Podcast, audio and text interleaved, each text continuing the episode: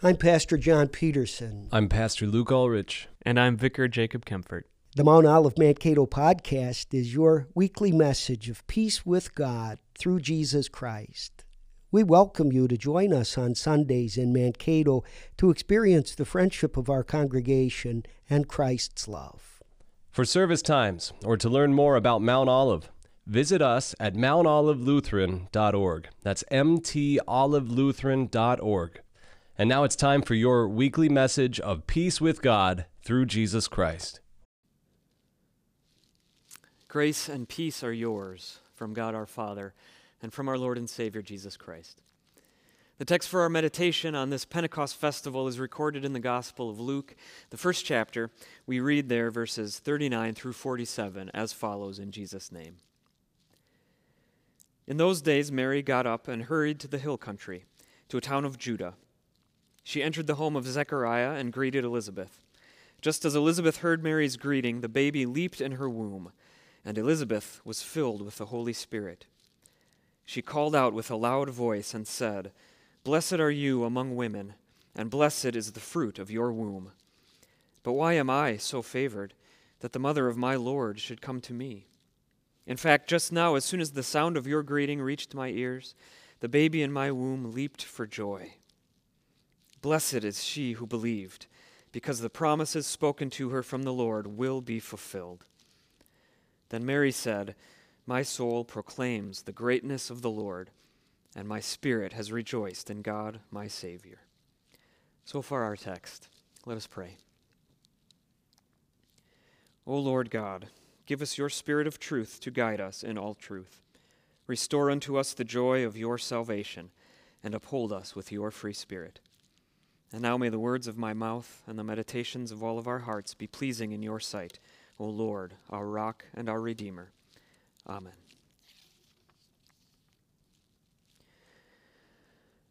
My dear fellow redeemed, what is church? This may seem like an increasingly difficult question to answer in these latter days of sore distress, because our present and ongoing circumstances have severely limited the way that we can participate in church services for the sake of health and safety and the protection of life. But, dear brothers and sisters in Christ, our present circumstances have in no way altered the slightest bit what church is. No circumstances in this world will ever change or diminish or destroy Christ's church. Christ, the head of that church himself, tells us that not even the full fury and rage of hell itself can prevail against his church, and so far less will a microbe be able to prevail against it. Far less will any earthly ordinance limit or restrict the true church to which we all belong by faith. Our text this morning from Luke's Gospel of the Christ child's visitation to Elizabeth and John, as well as the, the festival that we celebrate this morning, the festival of Pentecost, these both help us to understand God's gift and blessing of the church. So, first, we must understand this question what is church? What makes up the church? What can we point to and look at and say, this, this here, this is the church? If the church is just a building, a place where we meet, this location, this brick and this mortar and this wood, then when this brick and mortar and wood inevitably starts to fall apart or is damaged or, God forbid, destroyed, or if for any reason we are prohibited from gathering in this building, then we may well fall into despair, fearing that God's own church has been damaged or destroyed or prohibited. But Christ Jesus, the head of the church, reminds us that we don't worship in one physical location or one building or one place. Rather, we worship the Father in spirit and in truth, no matter where we are, no matter what circumstances there are in which we find ourselves.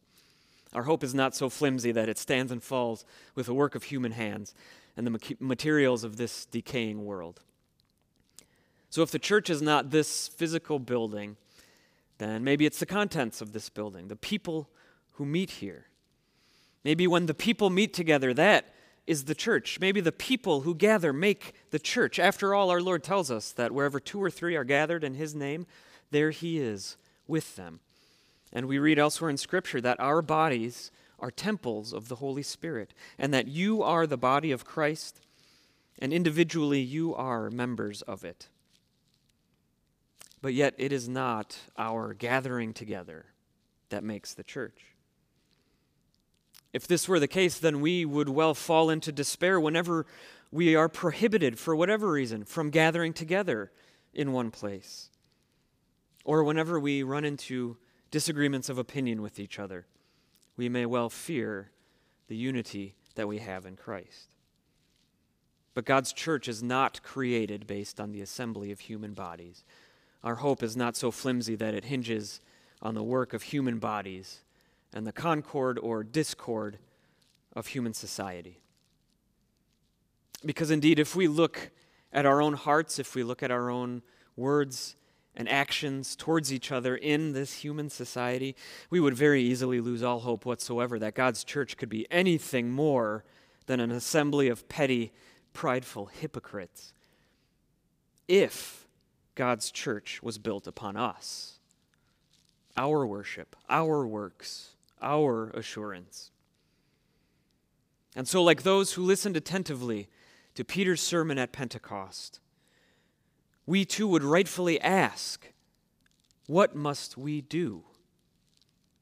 What must we do to be saved? What must we do to have church?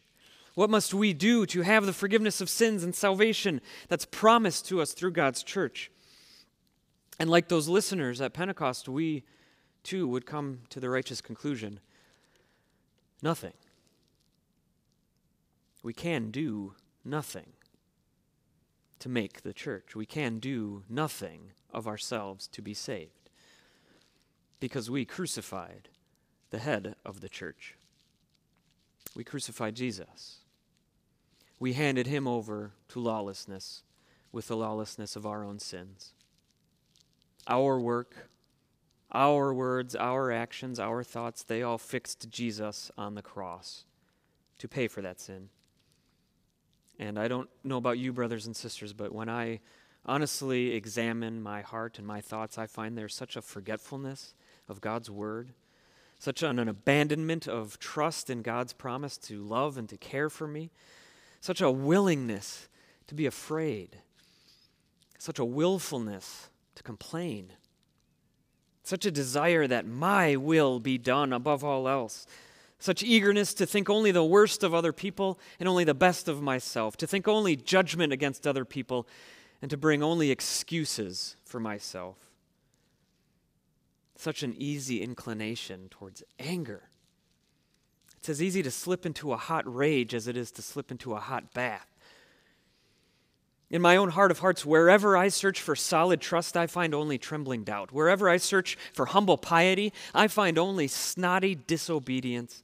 Wherever I search for leaping joy, I find only a sluggish shrug of my cold shoulder. What must I do to be saved? What must I do to make this church? Nothing. There's nothing I can do. But thankfully, we don't make the church. God makes the church. It's not the people's presence together that makes the church, but rather God's presence with and among and for his people that makes the church. In the Old Testament, when Israel was wandering in the wilderness, God made his presence among the people known by a cloud by day and a pillar of fire by night. And wherever that cloud went, the people followed, and the tabernacle was assembled. The tabernacle, the place of worship, the place of, of atonement for sin. So when the cloud came to rest at a place, there they raised up the tabernacle and it remained there as long as the cloud remained. And when the cloud lifted up and moved to a new place, there the tabernacle followed. It is God's presence among his people that makes the church. It is Christ's presence in Mary's womb that makes John the Baptizer leap for joy and Elizabeth proclaim a song of blessing to Mary and a song of praise to the Almighty Lord. It is God alone who fills them with the Holy Spirit in the first place. This is the true church that God comes to us, that Christ comes to us. Christ dwells with us as one of us. He comes to us now in His word and in His sacraments. And we gather in faith around these means of grace. We hear the word, we receive baptism and the Lord's Supper. So, the source of our joy and fellowship in the church is Christ's presence among us, which unites us all together in spirit and truth. What we must do to be saved is not expected of us because we cannot do it. We did not do it. Christ did it for us. What we must do to be saved was accomplished only by Christ in his holy life, in his death on the cross, and in his resurrection from the dead. This is not expected of us, but rather it is given to us as a gift, a free gift of love. The word and sacrament given to us by God in the church that point us away from our own hearts, from our own works, from despair over our own sins and failures, and instead give us Christ Jesus, our salvation. That instead of looking at our own hearts, it gives us the pierced heart of Christ, overflowing with love. Instead of looking at our own works, it gives us the pure and perfect work of Jesus Christ, accomplished for us as our human brother. And when we look to that work of Jesus Christ, that life and death of resurrection, there we find only the love, grace, and mercy of God. The church does not ask, What must we do to be saved? but it rather joyously proclaims, Look what Jesus has done for us to be saved. Look what Jesus has done to give us his church his own body of forgiveness and salvation. See his death on the cross, which wins us life eternal. See his holy wounds, which restores us to sainthood.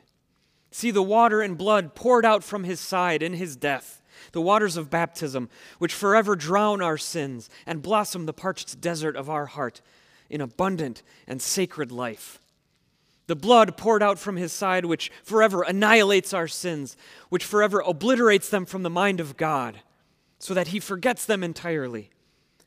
And the blood that is poured out to us in the sacrament, in the holy Lord's Supper, given to us to give us life eternal. This is how Christ comes to us as a gift, as the free word of God, as the sacraments administered to us. The Christ child came to Elizabeth in the womb of Mary as a gift of grace. And the Holy Spirit conceived the Christ child in Mary's womb as a gift of grace. Mary is filled with grace because she's filled with the Holy Spirit. And grace incarnate is conceived within her. And now the full work of Christ comes to us through the outpouring of the Holy Spirit in the Christian church. And we may feel the burning question at Pentecost. We may feel this question what must I do? We may feel like we have to do good things in order to make up for our sins, in order to make atonement for ourselves. We may feel like we have to do something to get right with God. And we may feel this question from the visitation why? Elizabeth's question why is this granted to me? Why is this for me that our Lord should come to me? We may feel like because we don't deserve this forgiveness, it's not ours or can't be ours. But Christ's presence among us in His Word and His sacrament, Christ's work for us in His holy life, His body and blood given into death on the cross, and His body raised to glorious life in the resurrection. All of this shows us that forgiven is not something you feel, it's something you are. I mean, you might wake up tomorrow and not feel right. You, something might feel wrong or out of place, and you might say to yourself, I just don't feel like myself today. But that doesn't mean that you stop existing. That doesn't mean that you simply disappear just because you no longer feel like yourself. So, in the same way, your forgiveness does not just disappear if you don't feel forgiven, you are forgiven by the work of Christ. You are forgiven. By the seal of baptism, you are God's child. Elizabeth asks, Why? Why does this come to me? But yet, Christ is there for her, regardless. So, why? Why does this grace come to us? For God so loved the world. And that's you right there. That's you. You, you are in the world. You are part of the world. So this is you. God is talking to you. For God so loved you that he gave his only begotten Son, that whoever believes in him shall not perish, but have eternal life. Why? Why this grace? Because God loves you. Because you are his own dear creation, and through faith you are his own dear child. God cannot abandon you to hell, but had to step in and intervene and save you by giving you this forgiveness through the work of Christ Jesus. In Christ Jesus, God fulfilled his promise to deliver you from sin and death and hell. In Christ's blood on the cross, God fulfills his covenant, his promise of old, to win forgiveness and righteousness for his people. The promise of salvation is yours.